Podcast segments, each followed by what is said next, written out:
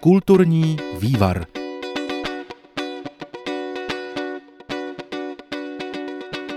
Státní fond kinematografie rozdělil až 64 miliony korun mezi české filmaře a podpořil tak vznik nových celovečerních snímků. Mezi deseti tituly jsou díla od Ivana Zachariáše, Jiřího Stracha, Viktora Tauše nebo také od divadelního režiséra Vladimíra Morávka a jediné ženy slovenské režisérky Mariany Čengel-Solčanské. V následujících minutách dostanou někteří z filmařů prostor, aby svá díla představili. U poslechu kulturního magazínu vás vítá Michaela Vetyšková. Dobrý den.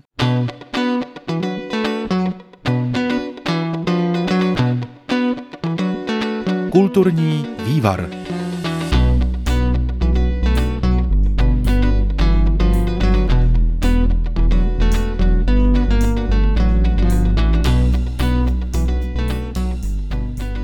Nejvyšší podporu od Rady státního fondu kinematografie, tedy 11 milionů korun, dostal snímek inspirovaný osudem skutečného pražského lékaře Jiřího Arveda Smíchovského, který byl konfidentem nacistického a pak také komunistického režimu a vyznavačem okultních věd. Tento film s názvem Arvet chce točit debitující režisér Vojtěch Mašek. Scénář napsal spolu s Janem Poláčkem. Sám Mašek má na svém kontě scénář k festivalově velmi úspěšnému snímku Křižáček. Druhou nejvyšší podporu 9,5 milionu korun získalo rodinné drama Konec světa režiséra Ivana Zachariáše. Jde také o režiséru v celovečerní debit. Zachariáš natočil dva velmi úspěšné seriály pro HBO Pustina a Bezvědomí. Děj podpořeného snímku je zasazen do období Pražského jara roku 1968. Třetí nejvyšší podporu 8 milionů dostali schodně dva filmy. Válečné drama 1919 režiséra Tomáše Hofmana, pro kterého to bude po debitu Bezvaženská na krku jeho druhý celovečerní počin. Ve snímku obojí českých legionářů na Sibiři po konci první světové války by se měla objevit řada známých herců v čele s Martinem Hofmanem či Ondřejem Betchým. A 8 milionů korun získalo také sociální drama Amerikánka o dívce, která prošla dětským domovem, pěstounskou péči i pasťákem. Režisér Viktor Tauš převede na filmová plátna úspěšnou divadelní inscenaci, kterou režíruje v kulturním prostoru Jatka 78. Plakal jsem jako želva. Ne, já jsem se to dozvěděl po telefonu a hodinu jsem tam chodil po tom parku a plakal, protože teď jak k tomu směřuju 20 let. Já jsem samozřejmě jako za tu dobu se tomu nevěnoval kontinuálně, ale ta Amerikánka se ke mně celou tu dobu vrací, provokuje mě, ovlivňuje moji životní cestu. Já, já vlastně dospívám skrze konfrontování se s tím příběhem a ta informace o tom, že se to začíná zhmotňovat, pro mě znamená svět. Zatím jste plný elánu, energie, potom peníze dojdou, casting nevíde, dětské herce neseženete, bude málo světla, všichni vám budou házet klacky pod nohy, novináři to už nebude zajímat. Tohle všechno máte před sebou. Já miluju chaos. Já... já vlastně já velmi dobře reaguju na těžké situace a tam se vlastně nějak jako, jako, jako cítím nejsvobodnější nebo šťastný, jako protože mě jako eh, baví v chaosu vytvářet tvar. A já, já vím, že Amerikánka má vzniknout, kdyby chtěl být eh, patetický, tak nebo řeknu, že celá moje cesta jako směřuje k tomu, abych vyprávěl právě tenhle příběh. A já si myslím, že pro dnešní dobu strašně důležité, jo, protože žijeme uh, ve světě, kdy ve který obývá 8 miliard obyvatel. Když se narodil můj tatínek, tak uh, nás byly 4 miliardy. Navíc žijeme ve světě, kdy se mladý člověk konfrontuje s velmi povrchníma identitama lidí na celém světě, už nejenom ve své vesnici, ve svém městečku, na sociálních sítích, kde samozřejmě vytváříme jako lživý, falešný profily svoje. A v takovém světě je velmi jednoduché se cítit nepotřebný. Amerikánka je postava, která tuhle úzkost nepotřebnosti stělesňuje, které se podaří svůj velmi jako těžký osud překonat a obstát v něm. Věřím, že se, že přivést takového hrdinu do dnešního světa je, je velmi důležitý a vůbec nepochybuju o tom, že svoje diváky si najde. Viktor Tauš už natočil film Klauni, seriály Vodník, Modré stíny, Zrádci. Ostatně krátce po novinářské projekci v pražském kině Atlas jsme s tím natáčeli. I proto jsem se ho ptala na jeho okamžité pocity, když zjistil, že dostane 8 milionů korun na vznik nového snímku. Já se tím příběhem zabývám někdy od roku 2000. Poprvé jsem si ho do deníku napsal v květnu roku 2000, což byl čas, kdy jsem sám žil na ulici a tam jsem potkal tuhle dívku, jako která ten příběh inspirovala. Toužil jsem ji nějak v tom paralelním světě vzít za ruku a pomoct jí udělat taková rozhodnutí, která by jí dovedla k happy endu. A nebyl jsem sám, proto se tím zabývám 20 let. Vy jste trošku i sám sobě, ne? Přesně tak. Já jsem vlastně dospíval s tím, ono se jako, jako během těch let z toho stal daleko víc můj příběh. A já jsem v průběhu těch 20 let na tom pracoval s mnoha autory a vznikly z toho vlastně tři příběhy, které jsou sice inspirovaný jedním lidským osudem, nicméně vychází ze zcela jiné situace a nabízí zcela jiná východiska. Takže teď hrajeme příběh Amerikánka na jatkách, vznikne jako celovečerní film, vznikne jako televizní minisérie a taky vznikne jako kniha. Bude to mít diváky, čtenáře?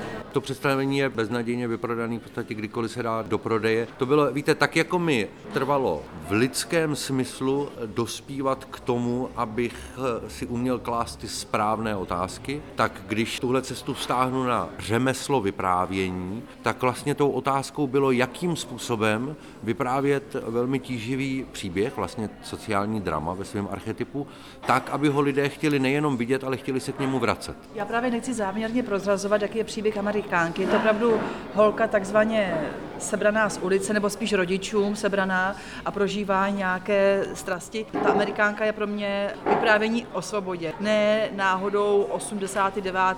rok a ona má v tom listopadu vlastně 18 a tak dále. Pro mě je to také, je to, je to, o, svo, je to o svobodě, o vydělenosti a touze žít. Vydělenost, touha žít, svoboda. Jak tento tvar dostanete do filmu, který je vlastně příběhový, zvukový, obrazový? V tom divadle vzbuzujete emoce. Začne někdo hrát na kytaru, zpívat, nebo se projde děvče v bílých šatech, člověku prostě zaskočí husí kůže a vrhnou se mu slzy do očí. Jak tohle uděláte ve filmu?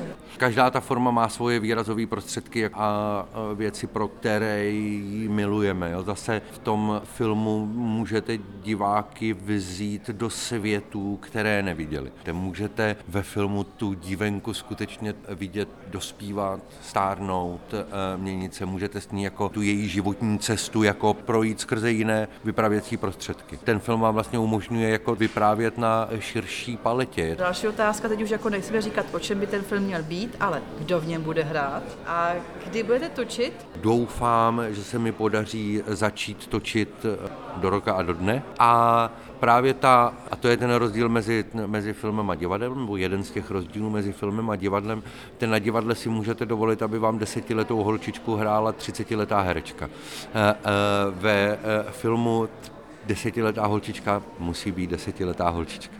To znamená, bude to především dětský film s dětskými herci, primárně míří na dospělého diváka, nicméně vypráví příběh dítěte. To znamená, v hlavních rolích budou děti, mě čeká jako, se nesmírně těším na tu cestu hledání dětských herců, že miluju pracovat s dětma.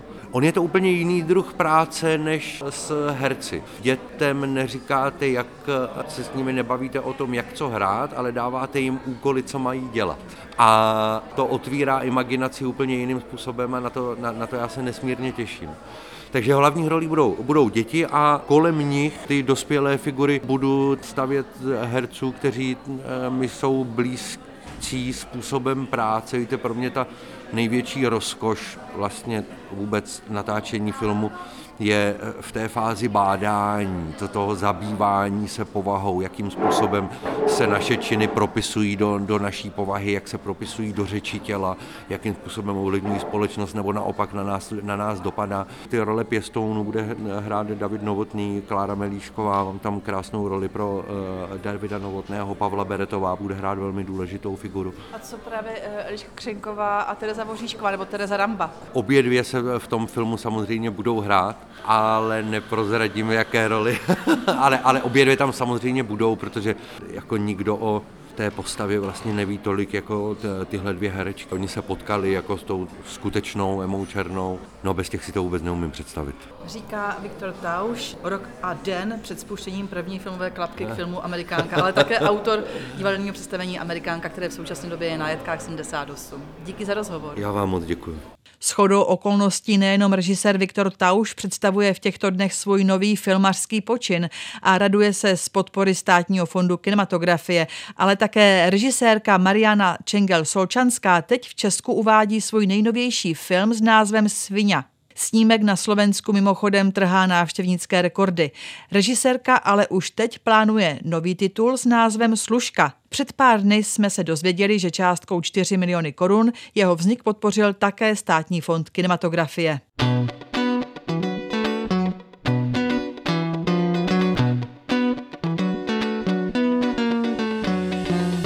Dejte si vývar redakce kulturního zpravodajství Českého rozhlasu.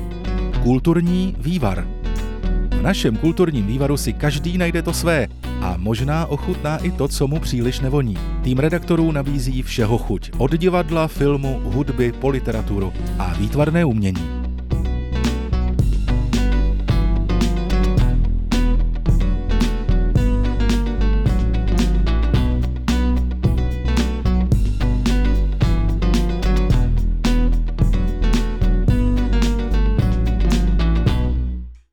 Mariana Čengel Solčanská je i českým divákům v kinech docela už známá i díky její novince s názvem Svině, která vlastně mapuje aktuální společenské problémy nejenom na Slovensku. A teď se pravděpodobně o Mariáně Solčanské bude mluvit také víc, protože je jedna z deseti a jediná žena, která dostala peníze od státního fondu kinematografie na nový počin. Dobrý den, děkuji pěkně za pozvání. Já jenom musím přiznat, že my sedíme asi tak 30 až 40 minut předtím, než bude první česká premiéra vašeho nejnovějšího filmu Svině. Máte trému, protože za námi hučí plná lucerna lidí a za, za pár minut to začne. Mám velkou trému, Prvýkrát som bola v Lucerne pred desiatimi rokmi, to bol môj debut Legenda lietajúcom Ciprianovi a vtedy mi Radek Brzo Bohatý ma tak objal a mi povedal, že, že ničeho se neboj Mariánko, všem se to bude líbit.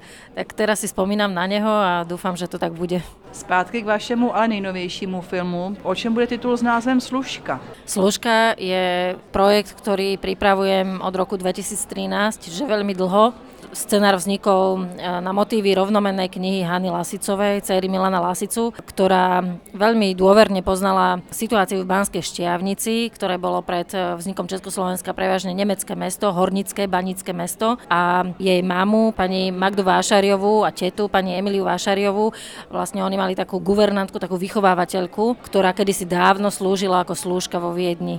A o tejto slúžke Hanna počúvala ako dieťa veľa príbehov, bola to taká záhadná žena. No a na motívy týchto vlastne rodinných čriepkov vznikol, vznikol scenár Slúžka, ktorý rozpráva príbeh nemáželskej céry, ktorú pošlu v 15 rokoch slúžiť do Viedne.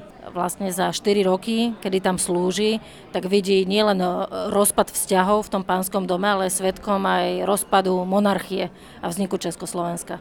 Chtěla jsem se právě zeptat, do jakého období nás zavádíte, tedy chápu 1914, 1918. Proč? No, fa- fascinuje ma tá doba. V tom dome chceme ukázať, že služkovské schody a pánske schody sa veľmi líšili. Medzi nimi bola zeď, bola stena a zatiaľ čo na jednej strane bola tá čistá viedenská Nemčina, taká nonšalantná, taká naozaj lahodná, tak e, na druhej strane za tou stenou bol, bol vlastne Babylon jazykov. Boli tam národy, ktoré sa ale cítili akoby v žalári. Bola tam moravská slúžka, maďarská slúžka, bol tam Kočiš e, z, z Budapešti, boli tam Gorali a v tom Babylone hlasov sa diali ako keby skutočné rozhodnutia. Mám pocit, že tam sa žil ten autentický život a to by sme chceli ukázať. V jakém je to stádiu rozpracování? Scénář pravděpodobně máte? No, scenár máme dlho a vlastne týmto pádom sa keby završilo ten proces financovania, hľadania financií a nakrúcať budeme v septembri a dokončíme pred, pred koncom roka, takže do roku 2021 si sadnem do strižne a verím, že v tom istom roku ho uvedieme. Je to československá koprodukce? Je to československá koprodukcia plus Maďarsko a Rakúsko. Je to vyfinancované zo všetkých týchto štátov a aj zloženie hercov vlastne tomu zodpoveda. Říkala jste složení herců, mě samozřejmě napadá, kdo bude hrát služku a kdo titulní roli a kdo ty hlavní role. Služku bude hrať eh, mladučka herečka Dana Dropová, eh, Slovenka z Liptovského Mikuláša, ktorú uvidíte aj vo filme Svinia a z českých hercov. Verím, že, že to tak aj naozaj dopadne a že naozaj eh, budeme spolupracovať s Aňou Geislerovou a Pavlom Liškom. Myslím, že to je film o služce a o rozpadu rakousko-uherské monarchie, možná i o rozpadu hodnot. Jakou sílu tam bude mít otázka ženství a ženské emancipace v roce 1918. No práve je to veľmi, veľmi emancipovaný film. Zvy, zvyknem hovoriť, že nenechá na mužoch nitku suchú, tak verím, že aj muži sú feministi, že, že tomu fandia. Chcem vlastne ukázať, že tie ženy, aj keď boli vlastne v dlhých šatách, zviazané v korzetoch, nemali vlastne žiadne práva, nemali právo voliť, nemali právo sa rozhodovať o svojom živote, tak predsa vládli nad životom a smrťou. Preto, lebo už len fakt porodiť dieťa a rozhodnúť o tom, či prežije, to je predsa v rukách ženy, nikoho iného. Takže myslím, že to bude veľmi silný feministický film. To si myslí režisérka Mariana Solčanská, která teď v Pražské Lucerně čeká, až se ozve pomyslný gong, lidé usednou do kinosálu a spustí se opona a první záběry filmu s názvem Svinia. Ďakujem veľmi pekne a teším sa na stretnutie rovnako. Posloucháte kulturní magazín, ve kterém jsme se zaměřili na filmy, které získaly podporu Rady státního fondu kinematografie. Celkově se o podporu ucházelo 21 projektů. Peníze dostane i režisér Vladimír Morávek na film Nikola Šuhaj, který se už začal točit a víme, že vychází z velmi úspěšné inscenace brněnského divadla Husa na provázku a film dostal 2 miliony korun. Také o lásce, která za trochu trapných okolností nakonec je pravá, o nadějích, které se hrozně neosvědčí a o touhách, které třeba vyslovit. Státní fond kinematografie podpořil vznik deseti nových celovečerních hraných filmů, z toho čtyři debitující režiséry. Jedním z nich je i Štěpán Fok Vodrážka s filmem nazvaným Úpal. Je to také poprvé, co se Vodrážka o podporu ucházel. Úpal je žánrový film, je to čistý žánr, je to thriller, napsal to britský scénárista David Bloom a je to o rodině, o finské rodině, která jede na dovolenou do Chorvatska a tam vlastně je donucena shodou okolností zůstat ve vile, kde se konfrontuje s Chorvatem a Češkou, který tam jsou s nima. Točit bych chtěl už letos v září v Chorvatsku, kdy využije toho, že tam oficiální turistická sezona končí, ale zároveň je tam ještě léto v plném proudu. Půjde o koprodukční film, na kterém spolupracuje například Chorvatsko a také Finsko. Já když jsem vlastně ten scénář, eh, když mi producent eh, Vratislav Schleier poslal, tak eh, jsem ho otevřel, začal jsem ho číst a dočet jsem ho a bylo to opravdu vlastně od začátku do konce mě to fakt jako chytlo a napínalo. Je to fakt jako strašně dobře napsaný čistý žánr a vlastně to je jako to, co já chci udělat, je to, aby vlastně opravdu, když eh, divák přijde do kina, tak aby to samé, co já jsem vlastně si prožil při tom čtení. Štěpán Fok Vodrážka je známý autor hudebních klipů, i proto bude pro něj důležitá zvuková a také hudební stránka filmu. Premiéru plánuje na příští rok. A v přehledu podpořených filmů pokračujeme dál. Zaměříme se na plány režiséra Jiřího Stracha. Já ti věřím, Petru. Nesklamu tě. Ne. Bože všemohoucí. Žádný hříšník mi neproklouzne. Hosana. A ne, ať mi ho zkazíš, Uriáši.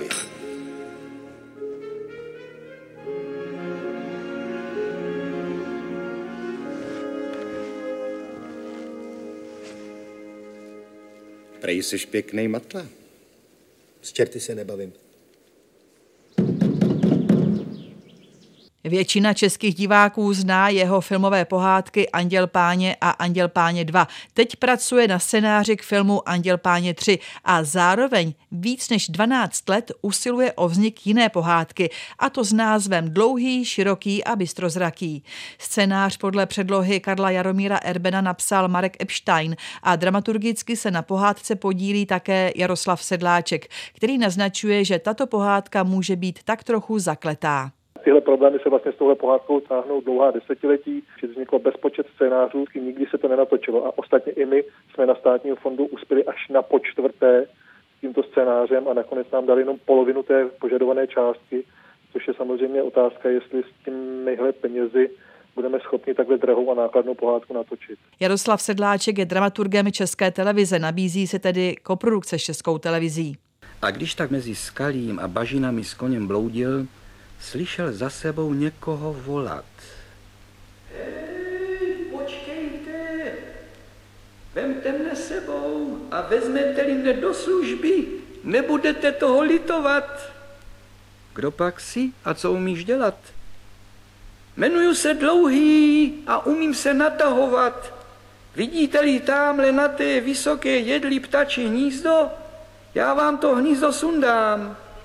Už během protektorátu měla vzniknout filmová verze pohádky. Měl tam hrát Jindřich Plachta nebo Ladislav Pešek a o sfilmování usiloval také režisér Hinek Bočan. Teď se Sedláček ptá, jestli seženou dostatek financí, neboť usilovali o vyšší podporu. Před nimi byla daleká, široká rovina a za tou rovinou vysoké šedivé skály jako zdi velikého města a hory porostlé lesem. Tamhle, pane, jde můj kamarád. Toho byste taky měl do služby vzít. Věru, že by vám dobře posloužil. Mělo být o velký trikový film, i proto by rozpočet měl být vyšší než 45 milionů korun. Z žádosti o podporu uspěl tým kolem režiséra Jiřího Stracha až na počtvrté. Výhrady Rady fondu kinematografie se lišily. Jednou to bylo financování, jednou to byl scénář, po každé to bylo něco trochu jiného. Uh, úplně taky ta rada se částečně během těch let měnila, takže uh, nebylo to úplně jednoduché. Ale on ten příběh, když si přečtete tu pohádku Karla Jaromíra Erbena, on je vlastně strašně krátký. To, jak si pamatujeme z dětství, jak je to bohatá pohádka a je tam spoustu věcí potřeba domyslet. Třeba Karel Jaromír Erben vůbec neřeší minulost dlouhého, širokého, bystrozrakého, kdo jsou, kde se vzali, kdo jim dal ty výjimečné schopnosti, co je jejich zájmem, co je jejich smyslem. Ta dívka, do které se ten králevit zamiluje, ta je dívka z obrazu a celou pohádku nepromluví. Promluví až na konci při, u oltáře. A všechny ty problémy vlastně jsme museli řešit. A nejvíc problémů tam je, že tam máte vlastně minimálně šest hlavních hrdinů, což je jeden film strašně moc. Máte dlouhého, máte širokého, máte bystozrakého, máte toho zlého kouzelníka eh, nebo eh, čaroděje Mordovika, a do toho musíte mít nějakého mladého chlapce a nějakou mladou dívku, kteří se do sebe zamilují. Scénář řeší i příběh dlouhého, širokého a bystrozrakého. Jsou to vězňové propuštění na základě královské amnestie a učí se žít na svobodě. Já víru v ten projekt mám velkou, protože se domnívám, eh, že ta pohádka má několik velmi silných nápadů. Jednak jsme velmi hezky vyřešili minulost dlouhého, širokého, bystrozrakého a je jeden velmi, velmi silný motiv, který mě se osobně strašně líbí, že každý máme stín, eh, každý máme v duši něco temného, eh, nějaké zlo, nějakou míru zla a teď jde o to jenom, jak s tím naložíme. A ten Mordověk je králem stínů. A vždycky se snaží ty postavy ovládnout podle toho, co je v nich špatného a to využít ve svůj prospěch, tedy zneužít. Myslím, že ty momenty, nebo jeden tady ten moment, že ty nápady v té pohádce jsou jako velmi silné a velmi chytré a pokud by se nám podařilo i adekvátně vyřešit tu trikovou stránku, tak mojí ambicí a touhou by bylo natočit pohádku. Tak zase, aby no, nově definovala českou filmovou pohádku, aby zase tu uh, tradici české filmové pohádky posunula o něco dál, jako ji posunula Pišná princezna, jako ji posunula uh, Šíleně smutná princezna, Tři oříšky pro popelku uh, a všechny tady ty pohádky vždycky uh, to nějakým způsobem posunuli. Na začátku Pišná princezna princ zachraňuje, nebo král zachraňuje Pišnou princeznu. Tři oříšky Eh, dívka prostá zachraňuje, když to řeknu, pišného prince, emancipace. Každá ta pohádka nějakým způsobem eh, posouvala ty hranice eh, dosud stanovené a používané. My třeba, myslím si, že velkou předností naší pohádky je, že vlastně se musí jak princ, tak princezna, i když to není princ a princezna, je to jenom princezna a mladý artista, nejdřív zachraňuje jeden druhého a potom druhý prvního a doufám, že to taky máme vyřešeno chytře, že vlastně pro tu lásku musí oba něco udělat, Eh, byť samozřejmě láska je do značné míry chemický proces nějakých sympatí, nesympatí, antipatí, ale prokázat kvalitu té lásky eh, musí oba. Prozrazuje o scénáři víc Jaroslav Sedláček. Ve filmu by měl být také silný motiv o tom, že každý máme svůj stín, každý máme v duši něco temného a nějakou míru zla a jde o to, jak s tím naložíme.